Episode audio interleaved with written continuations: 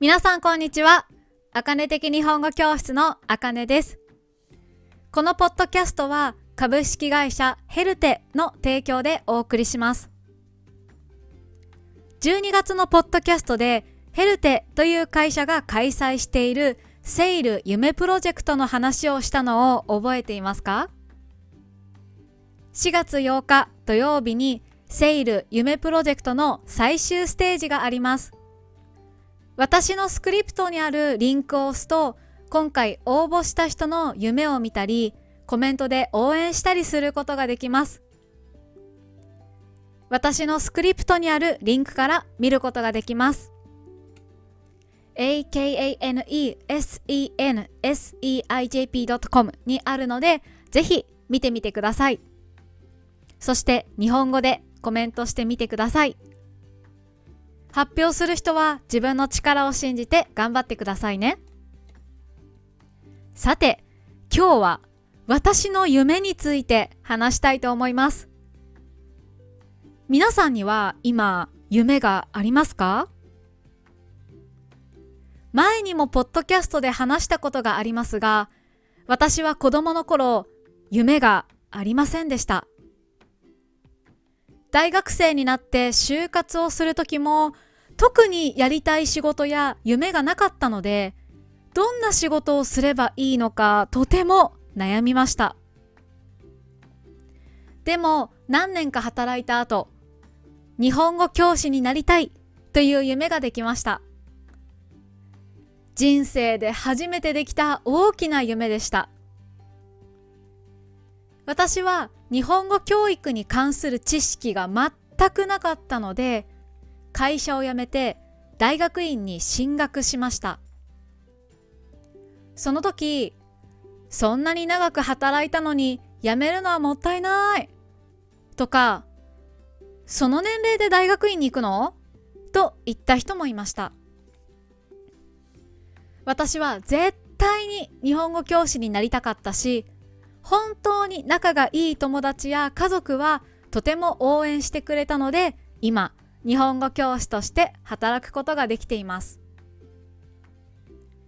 でもコロナが流行し始めて海外から日本に行くことが難しくなった時私の YouTube にこんなコメントが増えました。日本留学を諦めました。もう日本語の勉強をやめました。どうせ日本に行けないから。実際に日本で勉強していた留学生も帰国する人が多かったです。帰国というのは自分の国に帰るという意味です。私の知り合いで日本語を教えている人が別の仕事を始めた時、私ももう日本語教師として学校で仕事をするのは難しいのかもしれないと思いました。あの時は本当に不安になりました。でも私は日本語教師を絶対にやめたくありませんでした。なぜなら人生で初めてできた夢が日本語の先生になることだったからです。その夢を叶えるために前の仕事を辞めました。前の仕事を辞めることはとても勇気が必要でした。だからずっと日本語の先生を続けたいと思いました。そして新しい夢が一つできました。それは日本語を勉強したいと思う人を増やすために世界中のいろんな人に日本に興味を持ってもらうという夢です。大きすぎる夢だと分かっています。でも自分にできることを少しずつやっていこうと思ってまずは YouTube の動画に15言語の字幕をつけ始めました。私の YouTube の動画には日本語の字幕しかありませんでした。中国語や英語の字幕をつけた動画もありましたが、とても少なかったです。でも日本語を勉強していない人にも興味を持ってもらうために字幕をつけた方がいいと考えましたそしてそれは日本語を勉強し始めたばかりの人にも役に立つと思いました